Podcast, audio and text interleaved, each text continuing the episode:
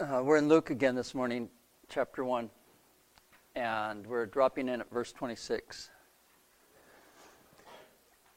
In the sixth month, the angel Gabriel was sent from God to the city of Galilee named Nazareth, to a virgin, betrothed to a man whose name was Joseph, the house of David. And the virgin's name was Mary. And he came to her and he said, "Greetings, O favored one, the Lord is with you." But she was greatly troubled at the saying and tried to discern what sort of greeting this might be. And the angel said to her, "Do not be afraid, Mary, for you have found favor with God. And behold, you will conceive in your womb and bear a son, and you shall call his name Jesus. He will be great and will be called the Son of the Most High. And the Lord God will give to him the throne of his father David, and he will reign over the house of Jacob forever. And of his kingdom there will be no end." It seems to me that the traditional themes of Advent are all jumbled. Now, when we talk about Advent, we're talking about a period of roughly four weeks of preparation for Christmas. Jesus is coming, let's prepare ourselves. And early on, uh, you'll like the fact that uh, We're Protestants and we've dropped this. Uh, early on, the first part of Advent was spent in fasting and vigils. Um, I mean, December for us means fudge and uh, and cookies and treats from the neighbors and, and office parties and all kinds of eating things, feasting, not fasting. Um, but then the other weeks were more joyful uh, as we look forward to when Jesus first came into our world, and looking ahead to when he returns to our world. So Advent is this very important time of the year. But traditionally, the themes of Advent have been hope, the first Sunday, faith, the second, joy, the third, and peace, the fourth. And that doesn't make sense to me at all. Uh, so if I had lived in the fourth century, and anyone had asked me what I thought, uh, you know, if anyone listened to me at all, um, I would have suggested that we put faith before the other three themes, um, because faith is what enables us to hope. I don't see hope coming first and then faith. Faith is there, and then we hope. And uh, then after hope, there would be peace. We we now have um, a confidence about the future. We we feel comfortable with it. And that's when I think joy is possible. Uh, we, we, we can't. The joy comes out of peace. First, I'm at rest, and then I start finding the positive in the world, in my life, in, in others. Uh, there's one other Advent theme, and that's saved for Christmas Eve, and that theme is love. And, of course, it's It's perfect, and uh, they they got that one right somehow. So um, we're we're following the tradition. So today we're going to talk about the arrival of Jesus into our world as a gift of peace, God's gift of peace. The angel, before arriving at Mary's home, had a previous stop to make. It was in the temple, and. Uh, Zech- Zechariah was already an old priest by this time. Luke tells us that he and his wife had no children, which which doesn't mean as much to us as it would to the original audience. Uh, having children was evidence of God's blessing on your life, and it brought honor to a family to have children. To not be able to have children brought shame. So shame and honor had to do with social capital. Uh, the more honor a family had, the more places it had access to, uh, the more influence it had in a community. Uh, when a family was shamed, they were shunned. So families worked hard at building their reserves of honor and avoiding shame. But there, there was shame on them. Uh, now... He's uh, he's one of hundreds of priests who would serve in the temple. And what they did is they created various divisions of priests, and then at certain times each division would go into the temple. Once a division was chosen, they would have a lottery and draw names to see which one would go on at any particular time to serve in the holy place. You and I would not be able to go into the holy place. Only the priests could go there, very sacred precincts of the temple. So Zechariah's name got chosen for this privilege. There were so many priests. This is very rare. I mean, even though they, they would light the incense every morning and evening, one of eight hundred priests, it'd be rare that you'd have that opportunity. This may be the only time in his life he's ever been in there. But he, he knows what to do. Um, lighting incense was symbolic of Israel's prayers. So while he went into the holy place, there were people assembled in the outer court waiting for him to come out. And they're praying outside while he is offering their prayer symbolically as incense that wafted up to heaven. I think that, that Zechariah must be really aware of being in the presence of God. Every object around him is holy. It's, it's a dark room. It's illuminated only by candlelight. And as he, as he moves around, it's not going to be like, you know, a, a priest who performs Mass every single day of the week and everything is memorized. He's going to be thinking about what he's touching and the fire that he lights and the incense as it burns. He's going to be very conscious. It, it, it has to be special. I mean, I'm thinking it has to be special. Now, this is how I read the story. All right, I have a vivid imagination. Go with me if you want. You know, stay home if you want. Doesn't matter. I'm going to do it anyway. Uh, so he's in this holy place, and in his peripheral vision, he glim- catches a glimpse of someone there.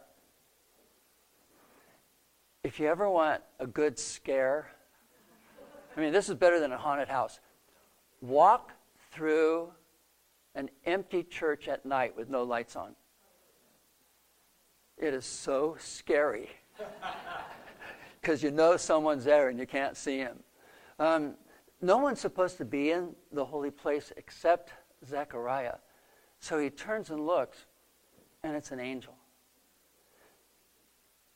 Now, I don't know if the angel looked like a human, if he was about to say, "What are you doing in here?" Or if it's just obvious, but immediately he's terrified. So the angel says to him, "Do not be afraid, Zechariah, for your prayer has been answered." Now, isn't that interesting? The people are, are praying. The angel says, "Your prayer has been answered." What prayer was that? Well, maybe he was still praying for a child. I mean, even though he and his wife were old, maybe that was still what, what he had been asking for his whole married life. Now, I'm not going to go into the rest of the story except this. Um, because he misbehaved with the angel, he, he was a, unable to speak. So when he went out of the temple, all the people were waiting for their blessing, and he could not give it. Now, if he could have given it, he probably would have blessed them with this: "The Lord bless you and keep you. The Lord make his fi- face shine upon you and be gracious to you. The Lord lift up his countenance on you and give you peace." He would have blessed them with peace in the name of the Lord. But being unable to speak, all he could do was was hand motions and and um, two syllables, sounds like, and they figured out what it was he was trying to communicate.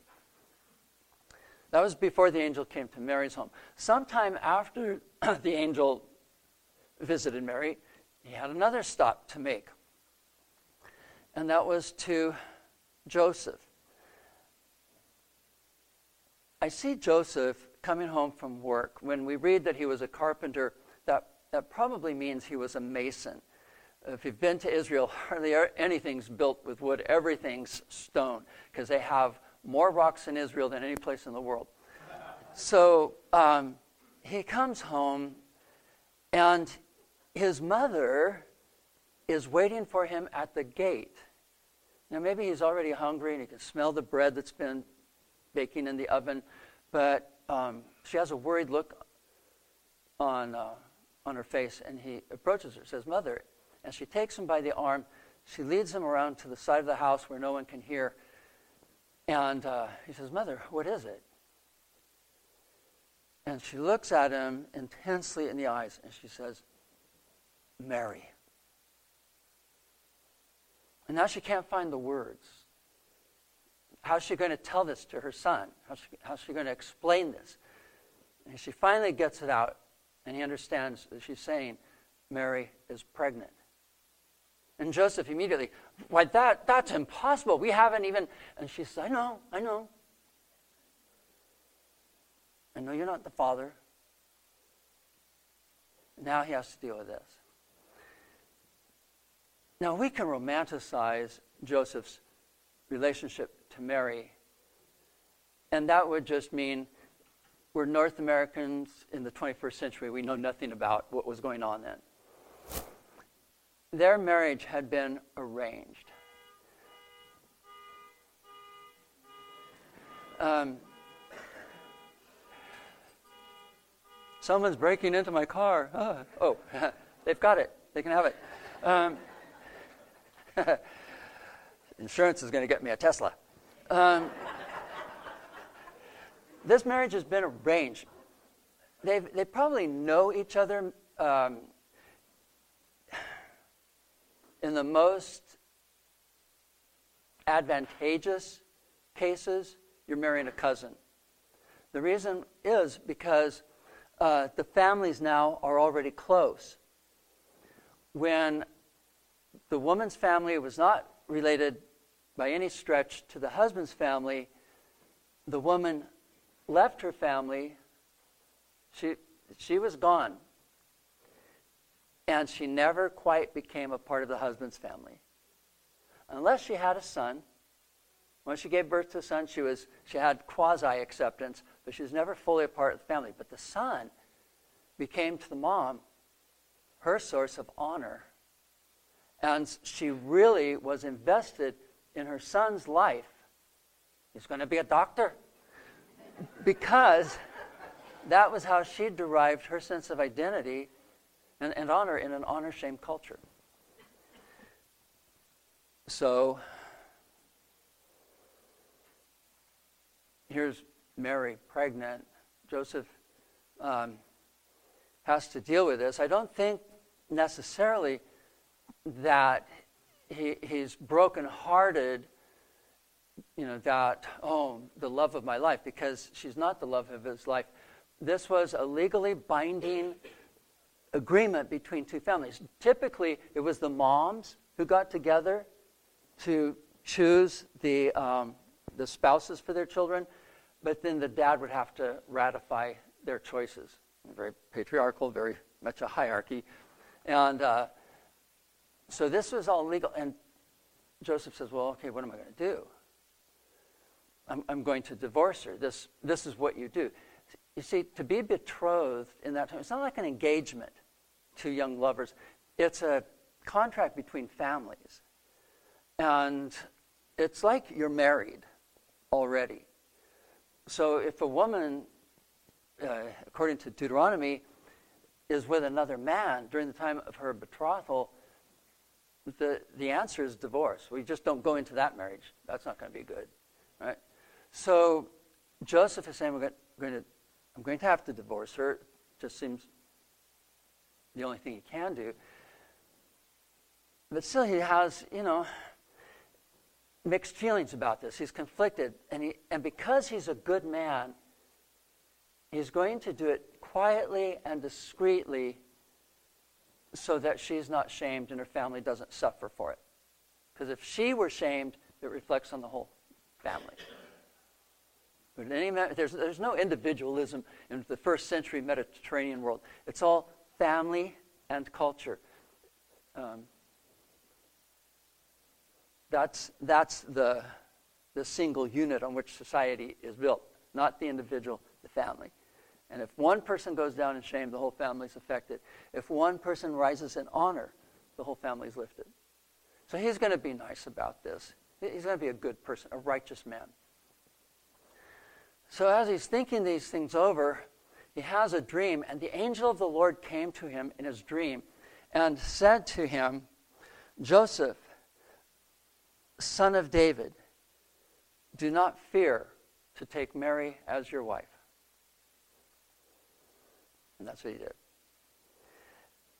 The angel had one more Christmas errand, and uh, this was our study last week uh, when the angel appeared to the shepherds who were watching their sheep by night. And this came after the birth of Jesus. Um, the angel of the Lord appeared to them, and they were greatly afraid. So the angel said, "Fear not, for behold, I bring you good news of great joy." So here we have four stories and one message. I mean, there are different messages to each person, but it's it's the same message basically, but it begins each time with "fear not," or "do not fear," or "do not be afraid."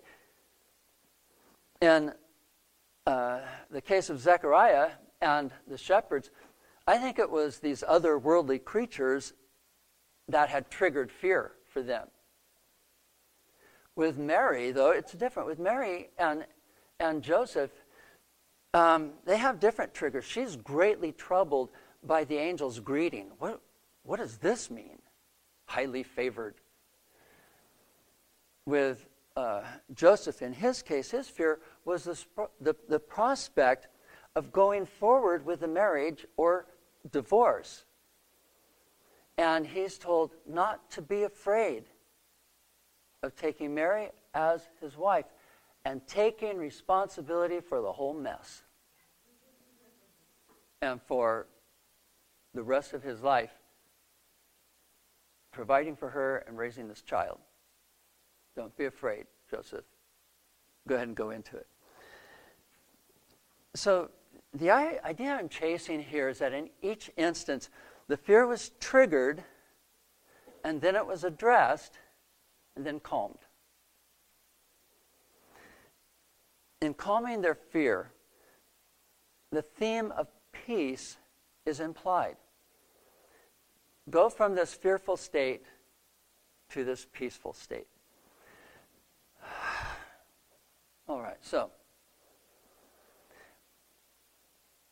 when I sit in meditation or, or quiet contemplative prayer, sometimes I'm agitated. You know, um, I can wake up in the middle of the night and a person's name will just come to me, or a person's face, and immediately I'm agitated. I know I'm not going to fall back to sleep.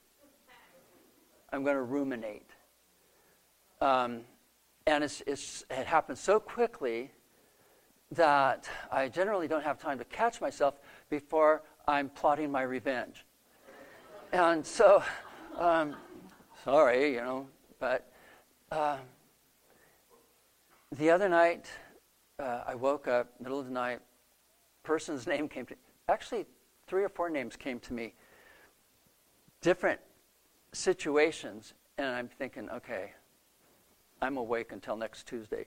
I took a deep breath, and as I inhaled, I said, "Lord Jesus," and as I exhaled, I said, "Have mercy on me.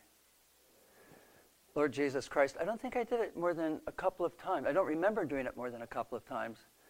And I slept peacefully the rest of the night. Sometimes when I sit in silent prayer and I'm feeling agitated, or oh, I really don't have time for this today, I'll do, I'll, I'll address my body, and first from the head down to my feet, mostly the external arms, legs, out to my fingertips, out to the tips of my toes. And then I go neural. Prefrontal cortex, focus attention on Jesus. Amygdalae, that's plural for amygdala. Amygdalae, peace out, chill. There, there's no problem. You're telling me there's a problem, there's no problem. Brainstem, parasympathetic mode. Switch it on now. And I tell them, I, I, then I go into my uh, peripheral nervous system, you know, down my spinal cord, out to my various organs, lungs, breathe slowly, heart, uh, breathe, uh, beat slowly, calm down. When we're triggered, it's not just something that goes off in our head, it goes off in our whole body. How does your body move when you're upset about something? How does that affect the way you walk? When you're going into their bedroom for the last time to tell them to keep it down and keep the lights off and go to sleep. Uh, or when that other person cuts in front of you and you have to slam on your brakes to avoid hitting them. I did that to someone the other day. I feel really bad about it. Um, I was in a hurry. Uh, it, it's, it, it's the whole system. So do not be afraid. It is spoken to the whole body. Can you hear, hear it inside? It's not just saying, think a different thought. That usually doesn't help, by the way.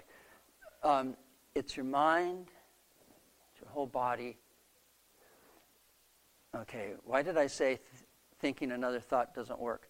Because thinking tends to be the problem, so you're going to pour gas on the fire by by thinking, and I'm going to think a happy thought when the momentum of my habitual automatic thinking is so great because it's built up over the years, it's just going to roll right over that happy thought and squish it.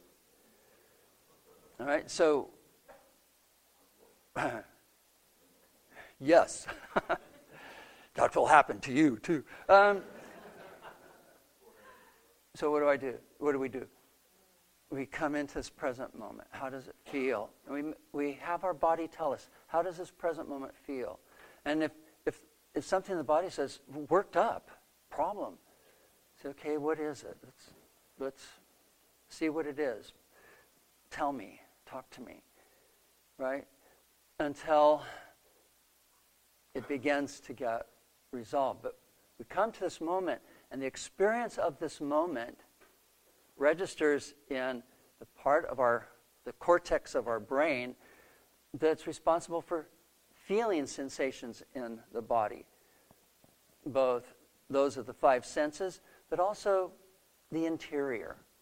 You know, my stomach's tight in knots, or my chest feels constricted, my throat feels tight, you know, my shoulders are tense, whatever it is that our bodies want to tell us. That gets calmed.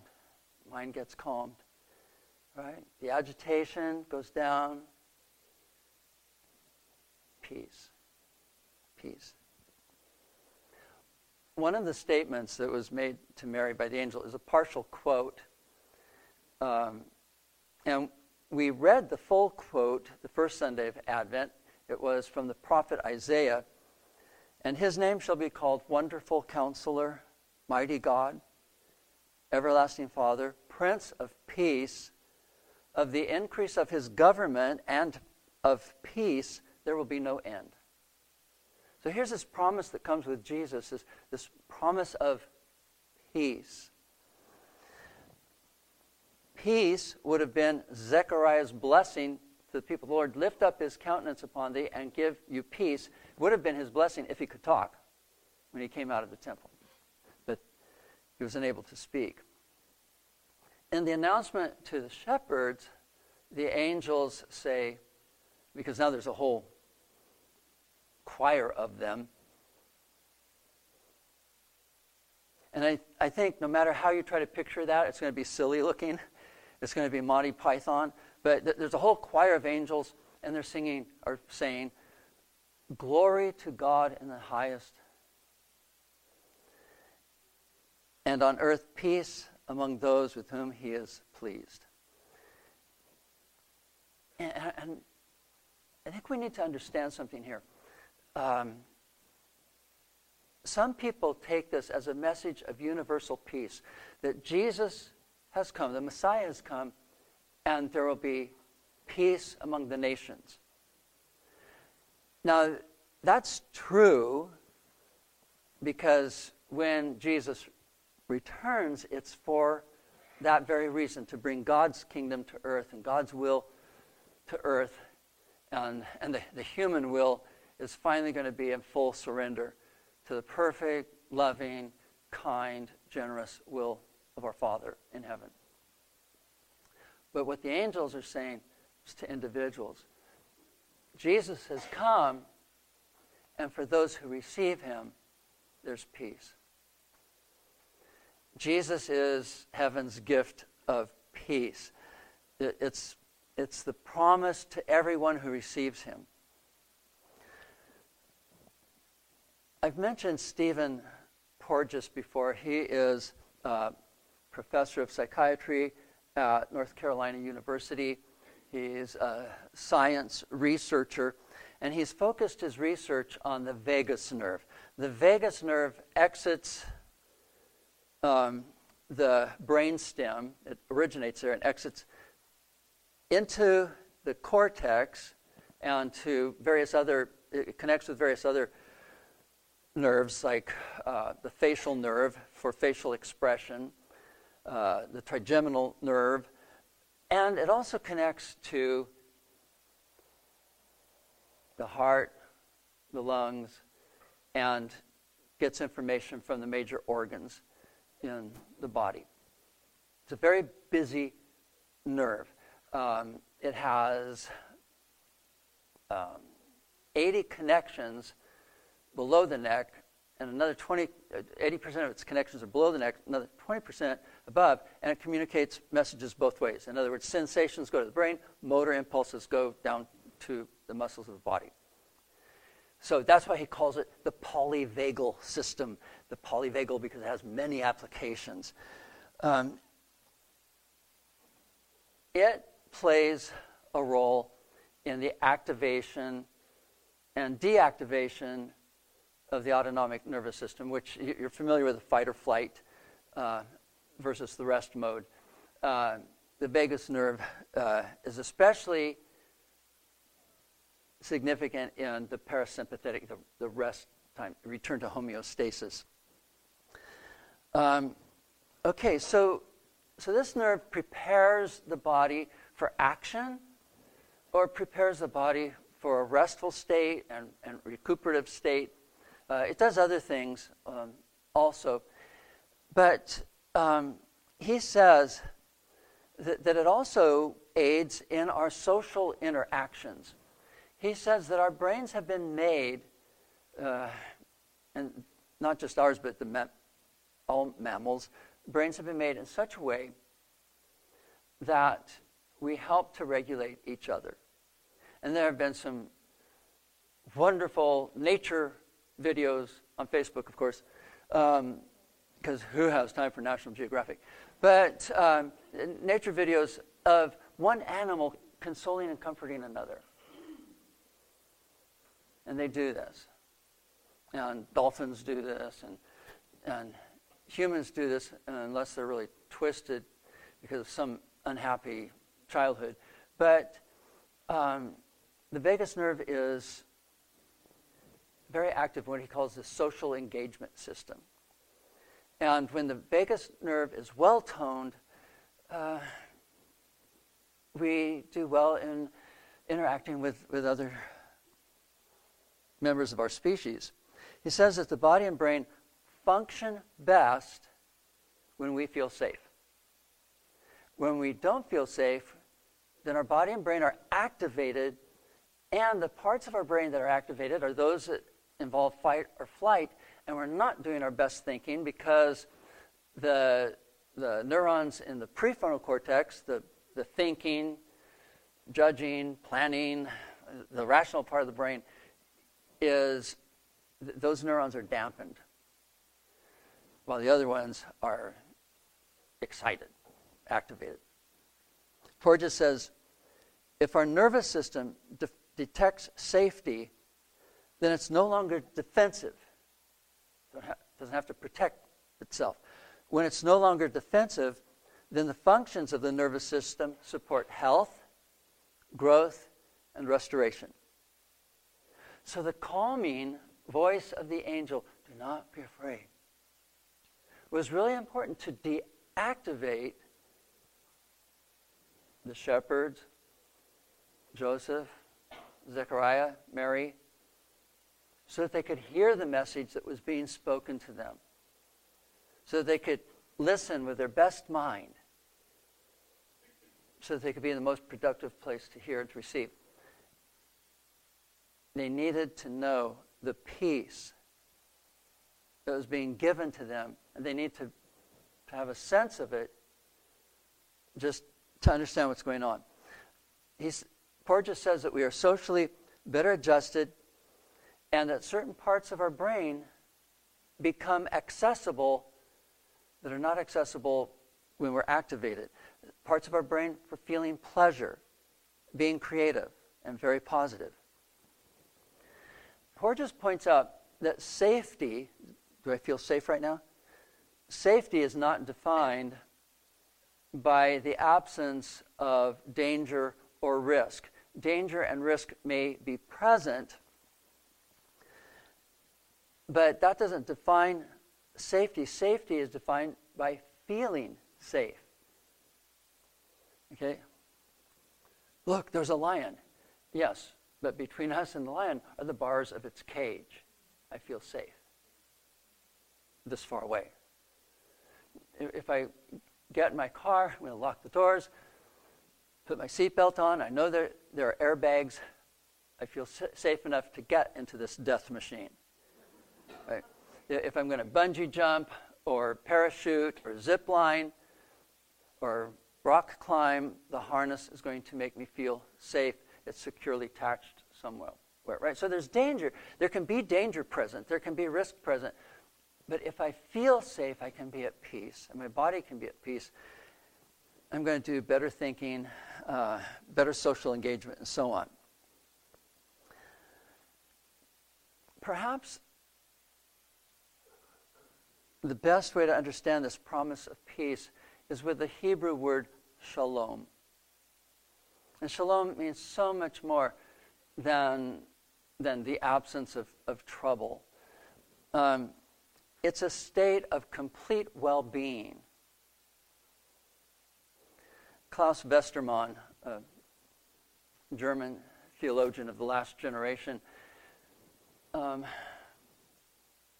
did a lot of research in the blessing that the priest would give to the people, that the father would give to the sons, and so on.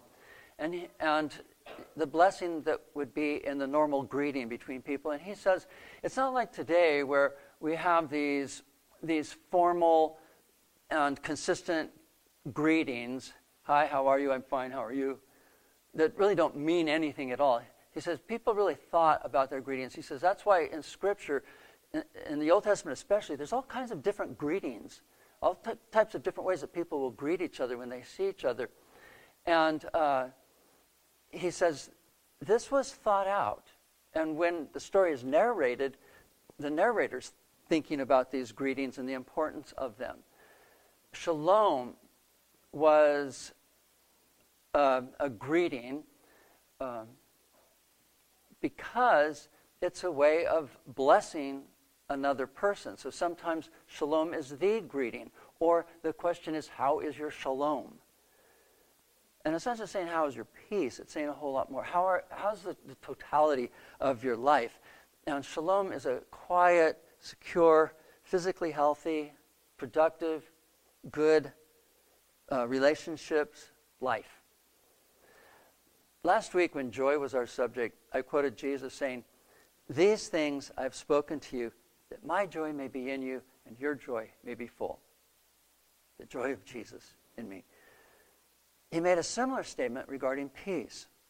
I have said these things to you that in me you may have peace.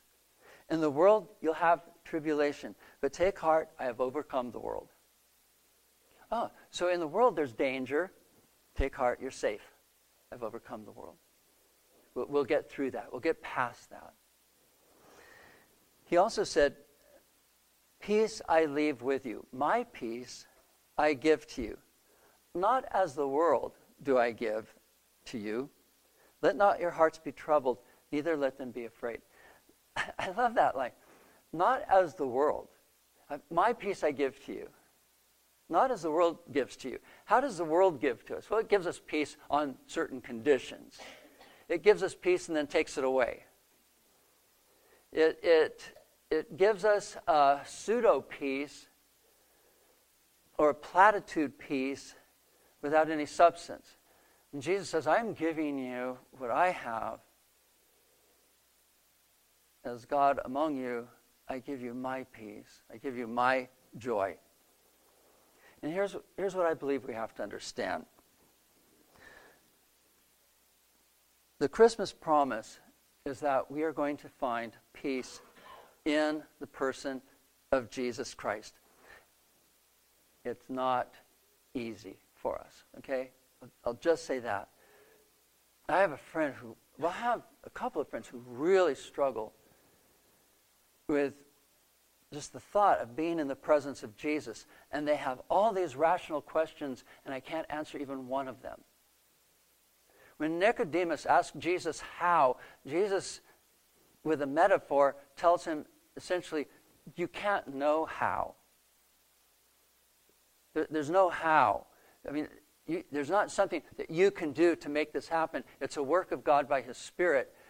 There is no how. But the rational mind says, well, how? How am I going to find peace in Jesus? Our minds are materialistically conditioned. They're rationally conditioned uh, here in, in the philosophical West. How can Jesus become real enough to us for us to rest in Him?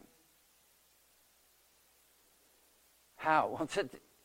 You can't say how. I can't tell you how. And that, that's what makes it so difficult.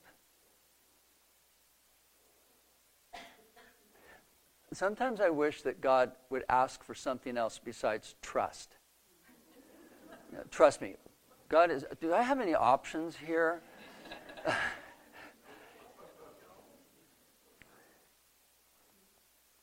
Well, we can, it, it will help if we get to know Jesus in Scripture.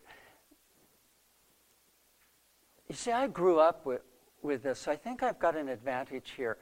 Um, but I don't think that I'm unique. Or the, your disadvantage.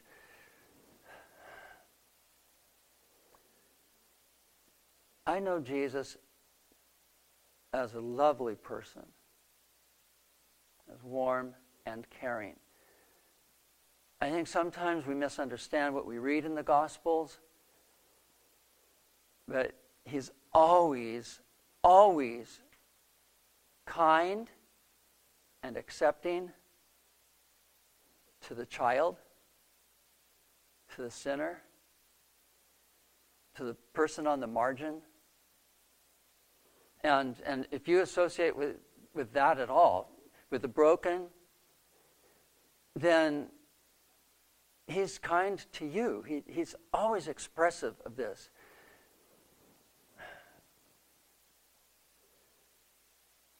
So as we come to know know Him through Scripture, then we converse with Him in prayer, and then we spend time with Him in silence, just allowing our bodies to adjust to Him, to, to feel His peace, to feel en- enveloped by Him. In the New Testament, we hear Paul say repeatedly, in Christ, or in Christ Jesus. If anyone is in Christ, that person's a new creature. Old things are passed away, all things become new. We are in Christ. So, with relaxed, deep breaths, we learn what that feels like to be in Christ.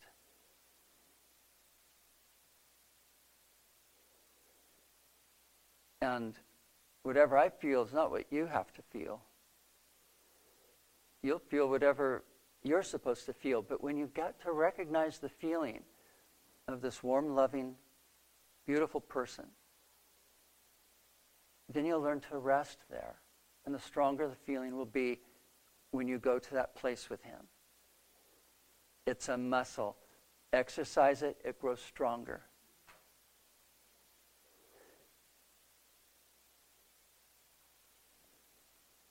We can hear him say, "Don't be afraid, it is I." We can quiet our soul with that, trust him, and rest. So no matter what our circumstances throw at us, if we can find our way back to Jesus, we return to peace. Now, I say that knowing that some horrendous things can come down the pipeline. But he is always safe. He's always loving. He's always a calming presence. And if we can get back into his presence in Christ, we'll know peace. All right, one last thought about the angel and his announcements to, to the individuals. Each time he appeared to a person, he spoke that person's name. Joseph, do not fear. Do not be afraid, Zechariah.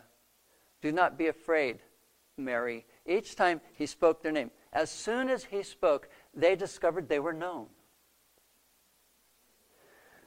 They were not anonymous digits lost in the mass of humanity. They were known. God knew them by name, and he had a message for each one of them. And he knows each one of us by name. He knows you by name, and he has a message for you. And we can be like the psalmist who said, "Let me hear what God the Lord will speak, for he will speak peace to his people, his saints." Would you stand with me, please?